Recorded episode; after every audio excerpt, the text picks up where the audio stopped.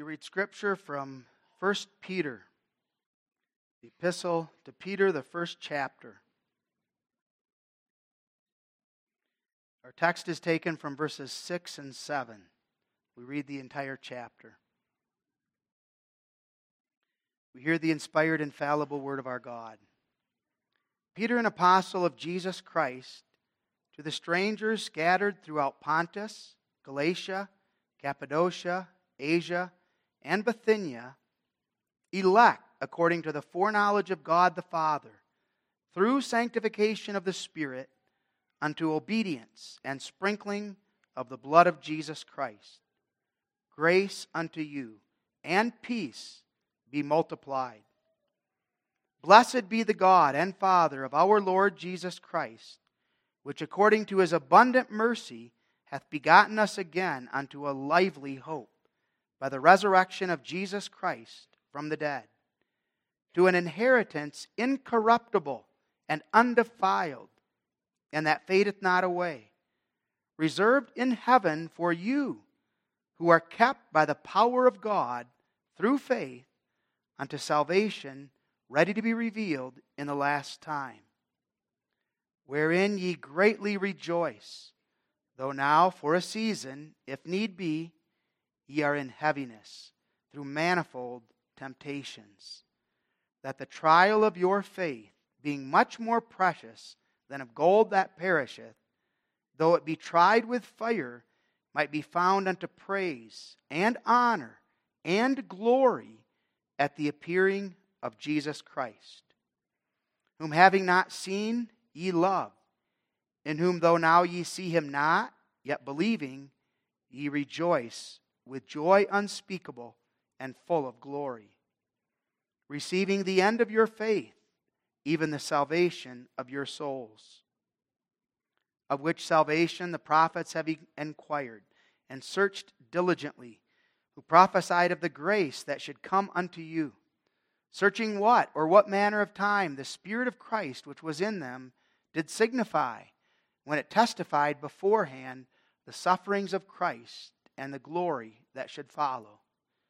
Unto whom it was revealed that not unto themselves, but unto us they did minister the things which are now reported unto you by them that have preached the gospel unto you with the Holy Ghost sent down from heaven, which things the angels desire to look into. Wherefore, gird up the loins of your mind, be sober, and hope to the end for the grace that is to be brought unto you at the revelation of Jesus Christ. As obedient children, not fashioning yourselves according to the former lusts in your ignorance, but as he which hath called you is holy, so be ye holy in all manner of conversation. Because it is written, Be ye holy, for I am holy. And if ye call on the Father, who without respect of persons judgeth according to every man's work, pass the time of your sojourning here in fear. For as much as ye know that ye were not redeemed with corruptible things, as silver and gold, from your vain conversation, received by tradition from your fathers, but with the precious blood of Christ, as of a lamb without blemish and without spot, who verily was foreordained before the foundation of the world, but was manifest in these last times for you, who by him do believe in God, that raised him up from the dead and gave him glory, that your faith and hope might be in God. Seeing ye have purified your souls in obeying the truth through the Spirit unto unfeigned love of the brethren, see that ye love one another with a pure heart fervently, being born again, not of corruptible seed, but of incorruptible, by the word of God, which liveth and abideth forever. For all flesh is as grass, and all the glory of man as the flower of grass. The grass withereth, and the flower thereof falleth away but the word of the Lord endureth forever. And this is the word which by the gospel is preached unto you. May God bless his word to our hearts. We take as our text verses 6 and 7, wherein ye greatly rejoice, though now for a season, if need be, ye are in heaviness through manifold temptations, that the trial of your faith, being much more precious than of gold that perisheth, though it be tried with fire, might be found unto praise and honor and glory at the appearing of Jesus Christ. Beloved in our Lord Jesus Christ, Peter directs us in this chapter to the glorious hope that we have as the people of God. We have been made strangers and pilgrims in this life as those who are elect according to the foreknowledge of God the Father through sanctification of the Spirit unto obedience and sprinkling of the blood of Jesus Christ. We are citizens, citizens of heaven, the children of God, and we await an eternal inheritance. Now, this hope and this joy seems dimmed at times because of the struggles and the challenges of our earthly life. Young mo- mothers, young fathers taken from their families, cancer, loss of jobs, financial difficulties, hardships affect many, abuse, broken relationships. So many are the struggles that we endure in the midst of this life. And in the midst of this life, those struggles would seem to temper and to take away from us that glorious hope that is ours, as the apostle here is speaking of it. But the apostle says, no, the saints rejoice greatly in this hope, even though they're in the midst of great persecution. Now, it's startling if we think of the context in which Peter is writing this epistle. The subject of persecution looms large, it's prominent. And likely it was wicked Nero who had come to the throne, and wicked Nero began a policy of persecution that was intense. Christians were slaughtered. And that persecution continued till the time of Constance, Constantine in AD 313. Now, Peter views these persecutions and these hardships, which were very real, as in no way diminishing the joy and the hope that Christians have in that blessed inheritance. Persecution is to be expected. Hardships are a reality of life in the midst of this world, as a pilgrim, as a stranger. And we know Jesus informed us of the same. He told his disciples, These things I have spoken unto you, that in me ye might have peace. In the world ye shall have tribulation, but be of good cheer. I have overcome the world. John 16, verse 33. The Apostle Paul stated similarly, we must, through much tribulation, enter into the kingdom of God. Acts 14, verse 22. And then to Timothy, the young pastor, Paul writes, Yea, and all that will live godly in Christ Jesus shall suffer persecution. 2 Timothy 3, verse 12. Faced with that reality, in the midst of this life, the apostle here contrasts two things. On the one hand, the state of the Christians as they live here below, where Christ is not any longer bodily present, and where they are subject to all of these trials and all of these afflictions and all of these struggles. But then, in contrast to that, the state of the Christian, as the Christian knows who he is, the marvelous wonder of his salvation, the glory of that inheritance, and lives by hope. What must be our attitude then toward the trials, the struggles, the persecutions, the heaviness that we constantly face? And if not us, that we witness in others. Peter states these trials, these temptations are great heaviness. In no way does he minimize the seriousness. They produce manifold sorrows in our lives. However, in the midst of these sorrows, the child of God rejoices. That's astounding that God upholds his children. And God not only gives us the grace to endure, but he gives us the grace even to rejoice, to see that he's the one using these sorrows to prepare us for glory. And that through these sorrows, He's testing our faith in order that that faith might be found approved of one of God's faithful children. We look at this text then under the theme rejoicing in heaviness, noting the meaning, the manner in which that's done, and the purpose. The word rejoicing here, wherein ye greatly rejoice, refers to the intense joy on account of the great hope that God has given us. This word that's used for joy here and rejoicing is the strongest word that we can find in the New Testament. It's the word, for instance, that was used for the Virgin Mary when the angel came to Mary and informed her she was going to be the mother of the Messiah.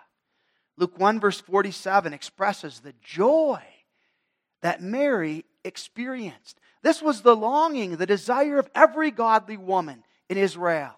And now upon her, this lot had fallen. The rejoicing of the child of God, as we're well aware, is due to what the apostle has laid out in the preceding verses the doctrine of election, the wonder of God's sovereign eternal decree by which God has laid hold upon me, apart from anything of myself, anything of my deserving, and by which God has ordained then that as his child, I be one who is preserved and kept unto obedience and to the glory and honor of his name. This is the joy of knowing that Jehovah God has blessed me beyond anything that I could ever expect or deserve. I deserve hell. I deserve to struggle.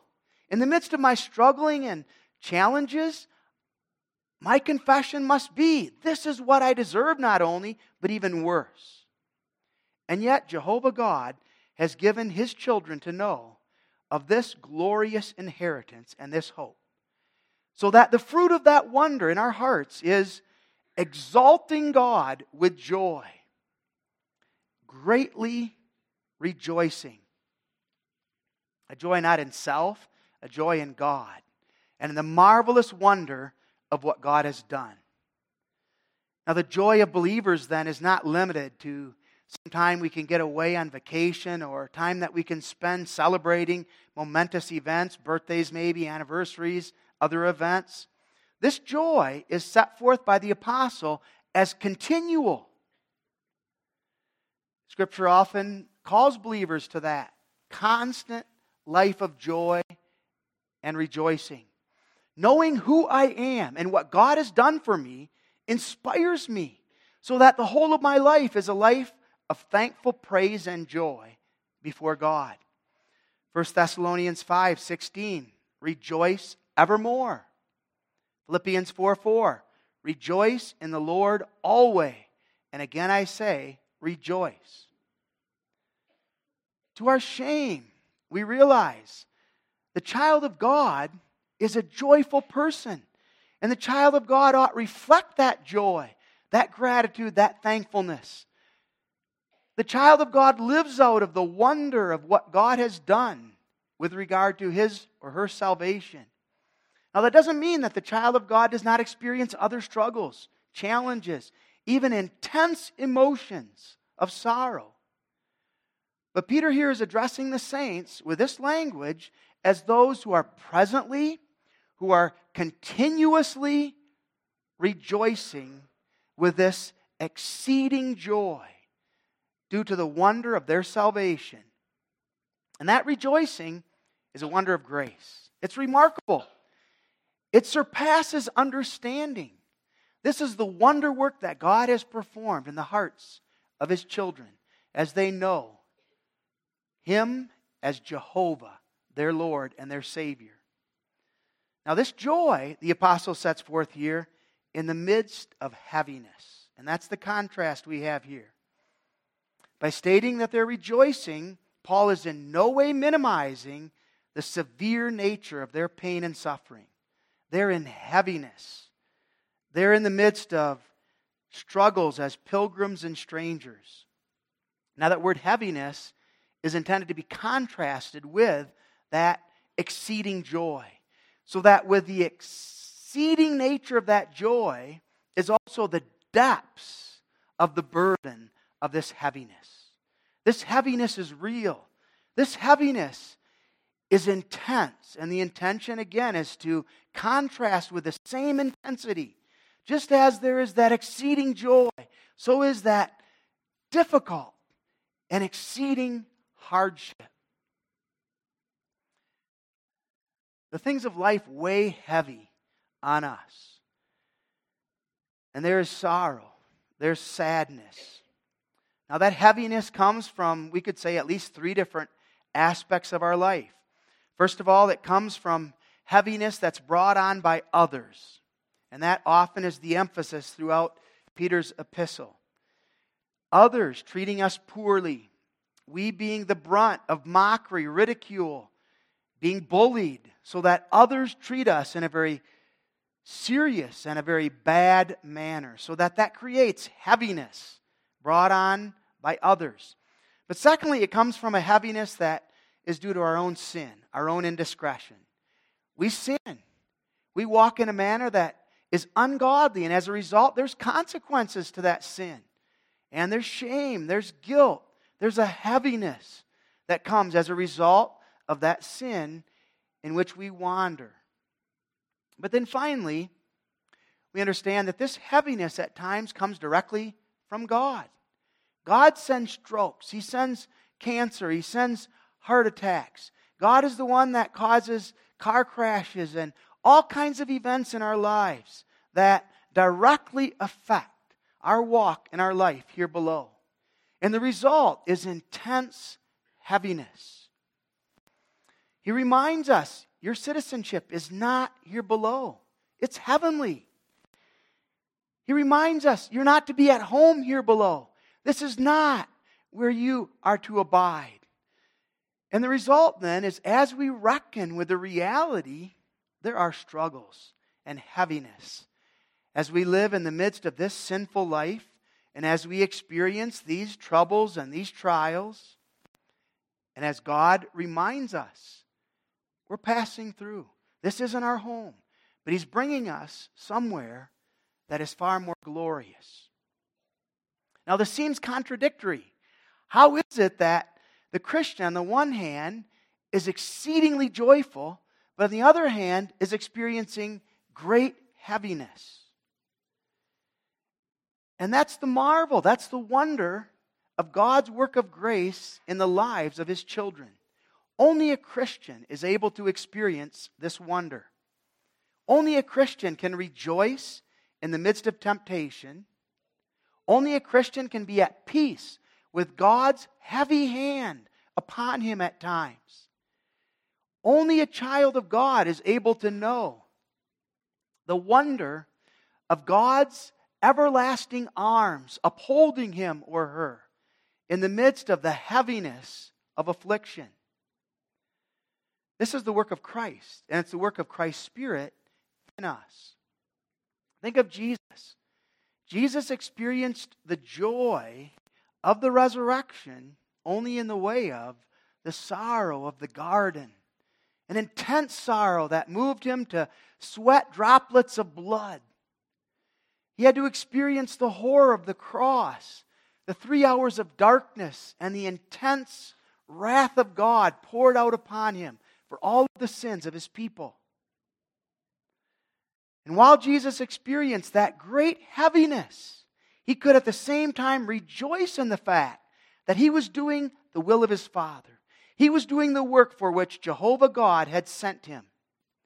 And Christ saw the sorrow, the heaviness, as necessary for the fullness of the joy that God was working in and through him. Such is the experience by God's grace of the child of God in the midst of this life. The child of God knows the joy of salvation, but also the sorrow and the heaviness of sin, the shame, the guilt of that sin.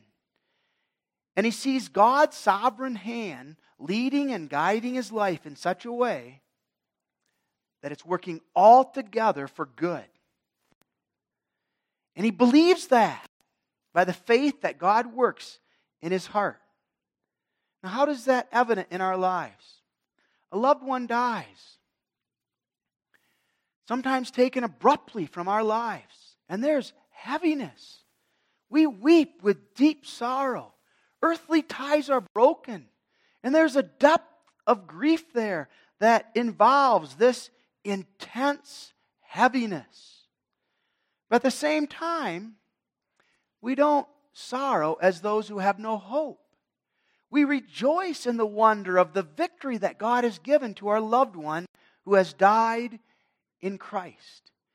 And there's a joy then as we confess the wonder that they now have been translated into everlasting glory and bliss with their Savior. An intense sorrow, but at the same time, a joy and a hope that's unspeakable. So that the faithful children of God are not emotionless. They're touched by sorrow. They're afraid of danger. They're hurt by poverty. They're touched personally by the unbearable character of persecution. And they suffer because of their sin. But that sorrow and that suffering does not prevent joy. That suffering gives occasion for that joy. How? It directs us to Christ. It turns us away from the things of this life, away from our own weakness, our own sin. It directs our joy to the wonder of our Savior and what He has done for us. Sorrow kindles and works joy as it's directed to our Lord and Savior, Jesus Christ.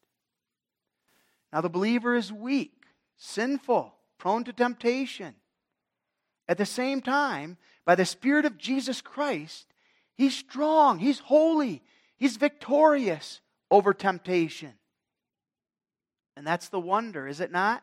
Of the struggle between the old man of sin and that new man that's in Jesus Christ. A struggle that's intense, a struggle that continues until we are translated to glory.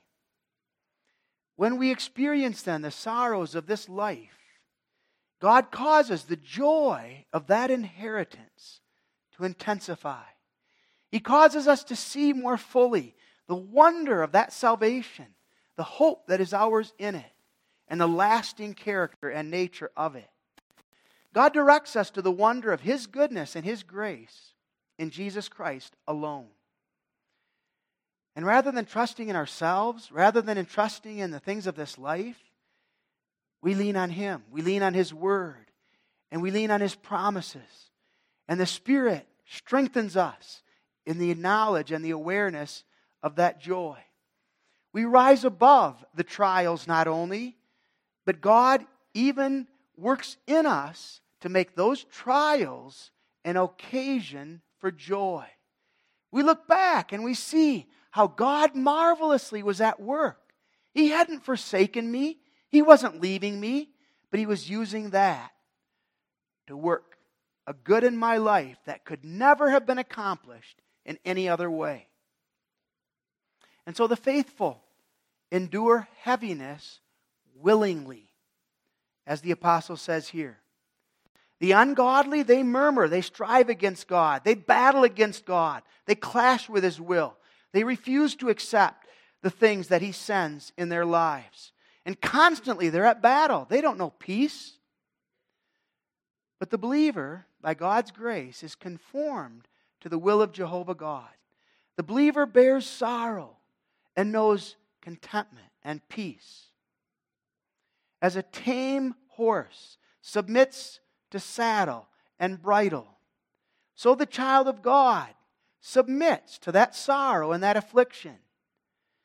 Now, it'd be foolish to say we enjoy it, we delight in it, but we submit to it. And the greatest desire of the believer is not my will, thy will be done. That my will be conformed to the will of my heavenly Father, and that more and more I live in a manner that reflects that confession. The faithful here are commended by the Apostle Peter because they undergo that sorrow willingly, not as being forced, not as of necessity. And again, why is that? The child of God knows I deserve everlasting punishment in hell. I deserve to perish everlastingly. The sorrow, the persecution, the struggles of this life cannot begin to compare to what I deserve. And even more cannot begin to compare to the glory that awaits. And so, what is the manner of this heaviness and this rejoicing? The apostle says, in manifold temptations. And we're introduced here to the concepts of temptations and trials. The words that are used throughout the passage, verses 6 and 7, for temptation and trial are one and the same in the Greek. It's important in the context to figure out is the apostle here speaking of a trial or a temptation? Now, important it is for us to think about that for a moment and to distinguish the two. With regard to trials and temptations, we say that the devil is always the one who is the tempter. God makes clear in James 1, verse 13, that he does not tempt. It's the devil who tempts. What then is a temptation? A temptation is motivated by the devil. Its motivation is hatred because the devil hates God and hates the truth. The devil always brings the lie. Temptations come to all men, and the devil's goal is to bring those individuals down to destruction with him. On the contrast, a trial comes from God. It's directed only to those who are the objects of God's love, because that which motivates a trial is God's love. Trials involve the truth, and God is using them to build his saints up and to strengthen them in order that they might abound in his word and in his service. Now, with regard to temptations and trials, even though temptations come from the devil, trials from God, we know that God is sovereign over all of them. Jehovah God rules, and He's the one who directs all for the good of His church and for the glory of His name. And that's especially evident in the life of Job. God was sovereignly directing everything that took place in the life of Job. And there we see this too that the same circumstance can involve both a trial and a temptation. So that the same situation, the fact that Job has all of his possessions taken from him and then is robbed of his health, is being used by the devil as a temptation to get him to deny God. Whereas God is using it as a trial to test his faith. So that Jehovah God is sovereign. And God is the one directing the devil, limiting the temptations, because God knows what is precisely necessary for his children. God sovereignly in charge of it all, and Jehovah God using the same situation at times to be both a temptation and a trial. If we think about it, as students, you're doing a test perhaps in your classroom, and you're tempted to cheat, to look at your neighbor's paper.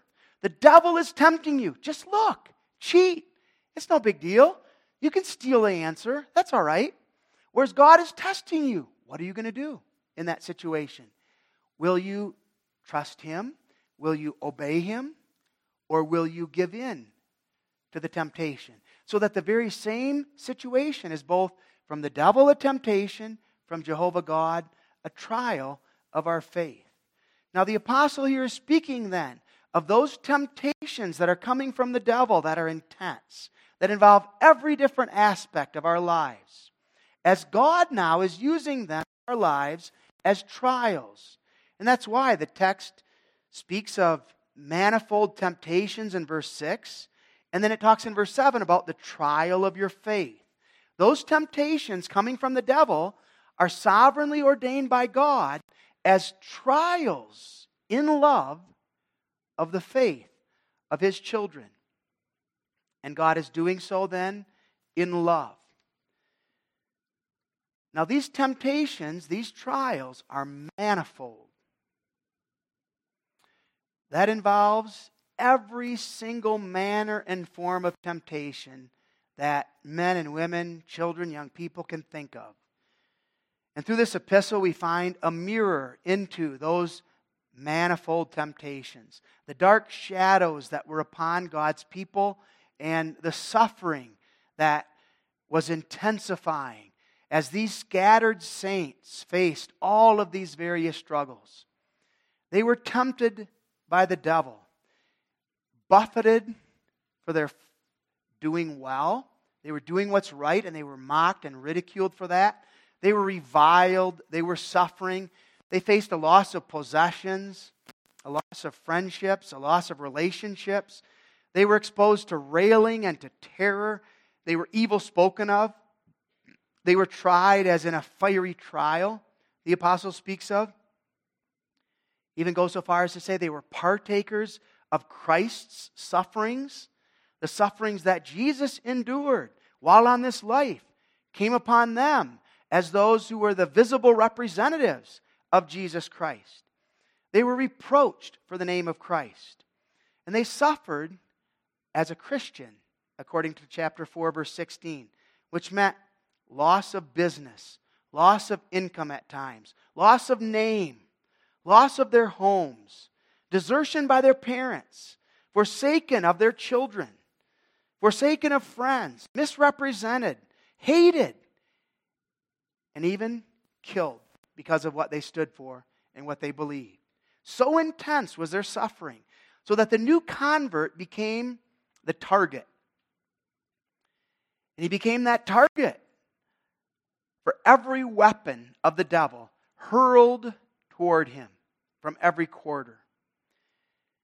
Now, what do those temptations result in? Those temptations result in shame, in reproach, loss of possessions, loss of all of these things, loss of liberty, loss of freedom, even imprisonment and death. And so all of these struggles now are coming upon the people of God. Now, specifically, the temptations of which the apostle here is speaking in the context here are those that would entice us to be citizens of this world instead of seeking our citizenship as a heavenly citizenship. The pressures are great to cave into the things of this world and this life. Give in to the path of sin and wickedness. Take the broad way. Don't be committed to that narrow way. The temptations are intense to live in a manner that compromises the truth, in a manner that compromises godly living. Living, so to speak, with one foot in the world and one foot in the church. Seeking to love God and mammon.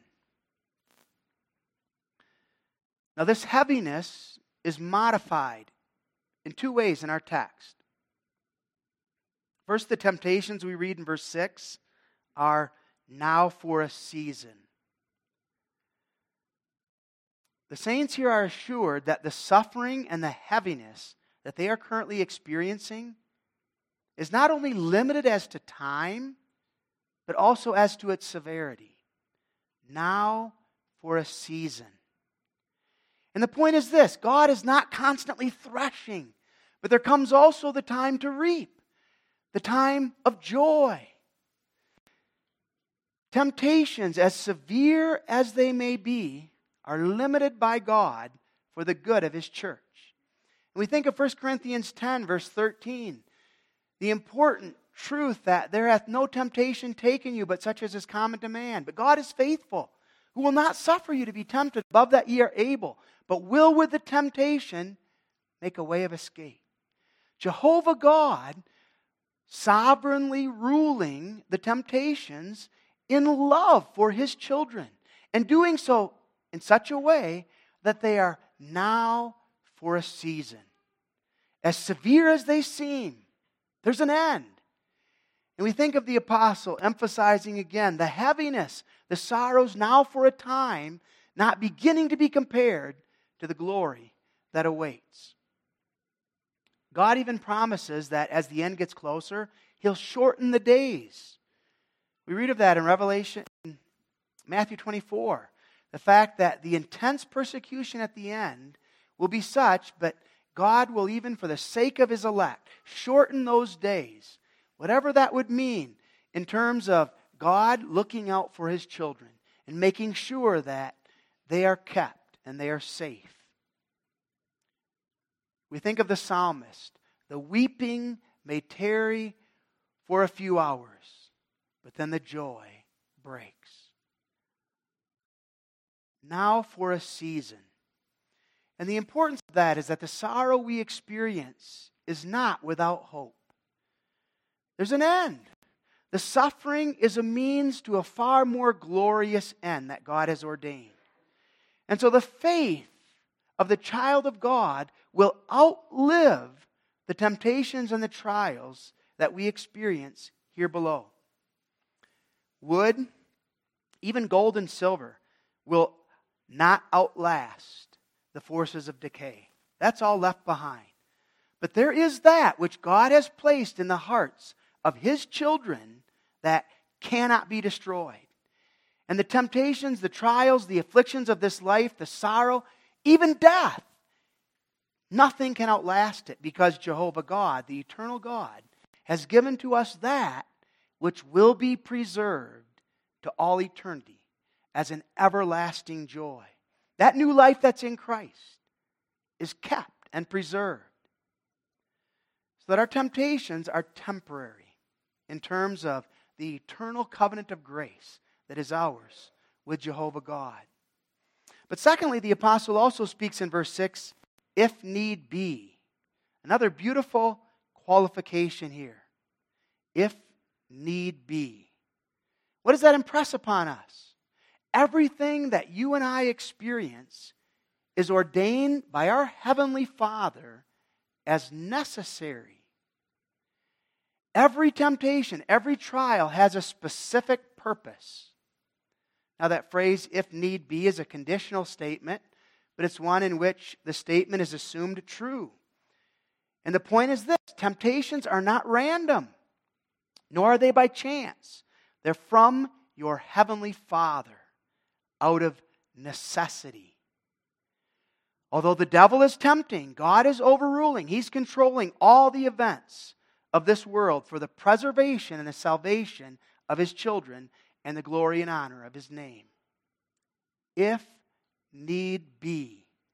God knows precisely what you need, what I need, in order to prepare us for our place in glory. And God sends it our way for our good. Never will God send us temptations or trials that are unnecessary, that are needless. Always, there's a purpose. And again, that's 1 Corinthians 10, verse 13. God is the one who will not suffer you to be tempted above that ye are able, but will, with the temptation, make a way to escape, that ye may be able to bear it. There's nothing harder than suffering something that's aimless, something that has no purpose. And we've been there. We've had to suffer for things that, in our estimation, were not our fault. It seemed purposeless. Our parents perhaps disciplined us wrongly, or perhaps it was a teacher or another situation. But, beloved, when we understand that our suffering is ordained by our Heavenly Father, with the purpose of achieving a positive end result that He's working in and through us, there's a new interest in the monotony of our daily life. We see God's hand, and we pray for the grace always to see God's hand. Not to see that person, not to see that enemy, to see the hand of my heavenly Father as He directs all these things for my good. And we don't look at our trials as punishment for past things that I might have done. It's easy for us to think that way. Something comes upon us, and just like Joseph's brothers, we begin to think God is punishing us because we sold Joseph. That wasn't the case. Jehovah God has taken all the punishment that we deserve and he placed it on his own son, Jesus Christ so that there is therefore now no condemnation for those who are in Jesus Christ. Each trial is pointing ahead. It's not due to things that have occurred in the past, it's pointing ahead. And it has an intent to make us partakers of this glorious inheritance and the holiness and the obedience that He's working in us as the positive fruit of His grace. Now, the very fact that it's a trial proves this wonder. That which is tried is deemed precious. One doesn't take a piece of rock in which there's no possibility of ore and subject it to testing and to refinery. One takes only a piece of rock that he deems is already valuable, that has some value in it, and subjects that now to the intense preparation that's required of refinement. What is so precious? Beloved, you and I are precious because we are the children of the divine creator of heaven and earth.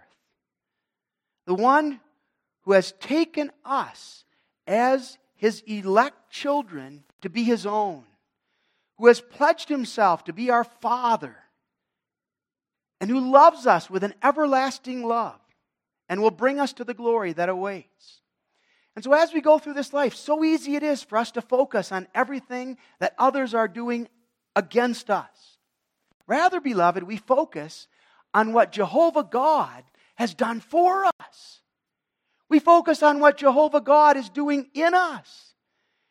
And we stand in awe of the wonder of His sovereign goodness and love, by which He has set His love upon me and chosen me, by which He's plucked me out of the darkness and death that I deserve, and is bringing me into the fullness of this glorious inheritance that is incorruptible, undefiled, that fadeth not away, reserved in heaven for me, who is being kept by God and by His power. God uses these temptations, these trials, for the good of His children. And He talks then in verse 7 that the trial of our faith, being much more precious than of gold, might be found unto praise and honor and glory at the appearing of Jesus Christ. Now, the significance of that has to do with this that the word translated trial there has a little bit different meaning than what our translation here gives it. Rather than directly referring to the testing, the trial of our faith, the idea is the tried character of our faith. That is the end result. It's the picture of a refiner who's begun to melt down the ore, and now he sees finished result. There's gold floating on the top. And that's the final goal for which he's labored. So that the idea here is of a man or a woman whose faith has been tested and tried and proven. Now we know that's nothing of ourselves, that's all a wonder of God's grace. God spoke of this way, for instance, with regard to Abraham, according to Hebrews 11, verse 17, that God tested him and he was found approved of God. And so our faith is constantly being tested and found approved according to God's marvelous work of grace. Now, also, there are times when we fail. But the reference here is to active faith, which is a fruit of the gift of faith. In that regard, it's important for us to understand when we talk about faith, there's always three things that we can be talking about. First of all, there's faith as it's viewed in terms of the bond that unites us to Christ, the essence of faith. That's a gift from God. It has nothing to do with us. We are completely passive in regards to its gift. But Jehovah God, apart from our works, apart from anything of ourselves, gives to us the gift of faith by which we're grafted into Christ. That's the way Lord's Day 7 talks about faith in terms of the grafting. But then, secondly, we can talk about faith in terms of its object, the Word of God. We talk about the fact that Faith, it's the object of our believing. We speak of the content of our faith. For instance, the faith of our fathers. We're talking there about the doctrines, the truths, the confessions that they held dear. But then there's the third aspect that we can talk about faith, and that is the fruit of that bond that unites us to Christ. Faith shows itself in activity. And again, Lord's Day 7 talks about the knowledge and the confidence that flows out of that bond by which we're united to Christ. That activity of faith is such that we lay hold on Christ, we trust in Him, we grow in our knowledge and appreciation for His wondrous works. We grow in our confidence so that increasingly throughout our lives, that faith is evident and it shines forth. Now, with regard to the text here, it's talking about the activity of our faith. With regard to that bond, it's always the same. With regard to the content of our faith, that too is always the same. But the activity of our faith is that which fluctuates. And the Bible then talks in terms of one whose faith is faltering, or one whose faith is weak, or one who's strengthened with regard to his faith. Although the bond is always the same, the object, God's word and promises, is always the same, never can be broken, we understand that the activity of that faith is that which is tested and that which at times changes and fluctuates as we go through our lives. The temptations, the trials that come our way, test that faith. Challenge our commitment to live lives of obedience and godliness and to live out of Christ. And God, through His work of grace, demonstrates that that faith is true by the tried character of it. Now, that's a wonder again of His grace. Apart from God and His work of grace, our faith always would fail. But because of that bond, we cannot and we will not fall away. Though we fall, we will not be cast off because Jehovah God is faithful. Gold, when purified, is tried twice by fire. First, when it's separated from the dross, and then second, when a judgment is made regarding its purity. And that's the idea here. The Bible talks about our faith tried like silver or gold. Psalm 66, verse 10 For thou art a God who has proved us, thou hast tried us as silver is tried. First, separated from the evil of this world, consecrated to God. And secondly, those trials reveal then a faith that is genuine, that is true. Now, what is God's purpose in leading his children through these manifold sorrows, which are tempered with unspeakable joy? That we might be found unto the praise and honor and glory of God. God is working a fruit in the lives of his children. And he's working a product that is far more precious than gold or silver. The activity of our own faith has no value, it has no honor of itself. It needs to be refined, it needs to be purified and crowned then by God. And so Jesus Christ, by means of his Spirit, perfects, he molds that faith of the sinner so that that sinner puts his or her trust in Jehovah God. That gold is separated from the rest of the impurities. Our walk in our life is to be separated from sin, consecrated to God.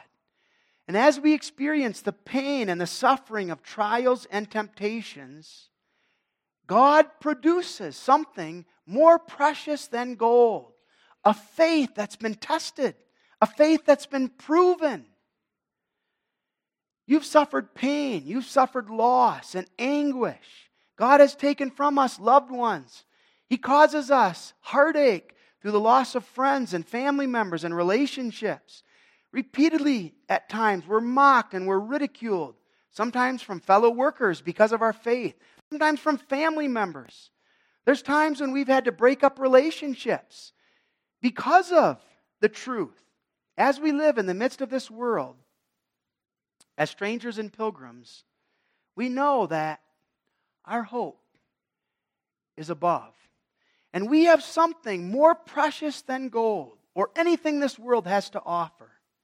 We have a faith that has been gifted to us by God, which God has now tested and which God is proving in order that it might show forth His glory and His honor. A faith that's developing and growing in our knowledge and commitment to God. Gold is going to pass away. All our possessions will pass away. But God will preserve that glorious wonder unto all eternity. That our approved faith, the apostle says, might be found unto the praise and honor and glory of Jehovah God. Now, what a wonder! And Peter knew the wonder of this. Peter knew how weak his faith was, how prone he was to fail, how quick he was to deny it. And we know how weak our faith is. We know that we can't trust in ourselves, we can't lean on that faith. Our trials at times seem so difficult. We are so prone to give in. But this faith is not our work. This is God's work. This is a wonder of His grace. And this faith will be to the glory and to the honor of God because it's God's power operating in our lives. This faith is the means God is powerfully using to preserve His children to the end.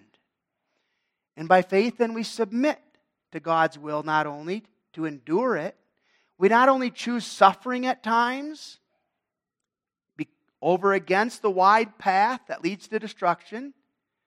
But more than that, we rejoice in it because we know this is the way of glory to God, our faithful Heavenly Father. So that our joy in heaviness comes from especially two things. First of all, we understand the meaning and the significance of our trials ordained by Jehovah God in his fatherly love for our good.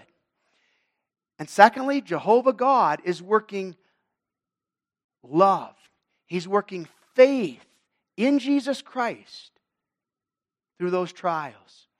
So that when all the other joys of life are eliminated by earthly sorrow, we're eventually driven to see that one thing have I desired, and that do I seek after to dwell in the house of my God ever. Jehovah God, working that wonder in our lives through heaviness, which is also reflecting intense joy in our lives. May God work that wonder and may God preserve and keep us for His glory. Amen. Our Father who art in heaven, we thank thee for the wonder of thy grace and thy work in our lives, for the blessed assurance that thou art the one from eternity, having chosen us as thine elect, preserving and keeping us by the power of the Spirit unto that wondrous joy that is ours in glory. Now, for a time, tested, tried as with fire but grant us the grace to endure heaviness, that we might more and more be conformed to the image of thy beloved Son, and that we might live for the glory and honor of his name. Amen.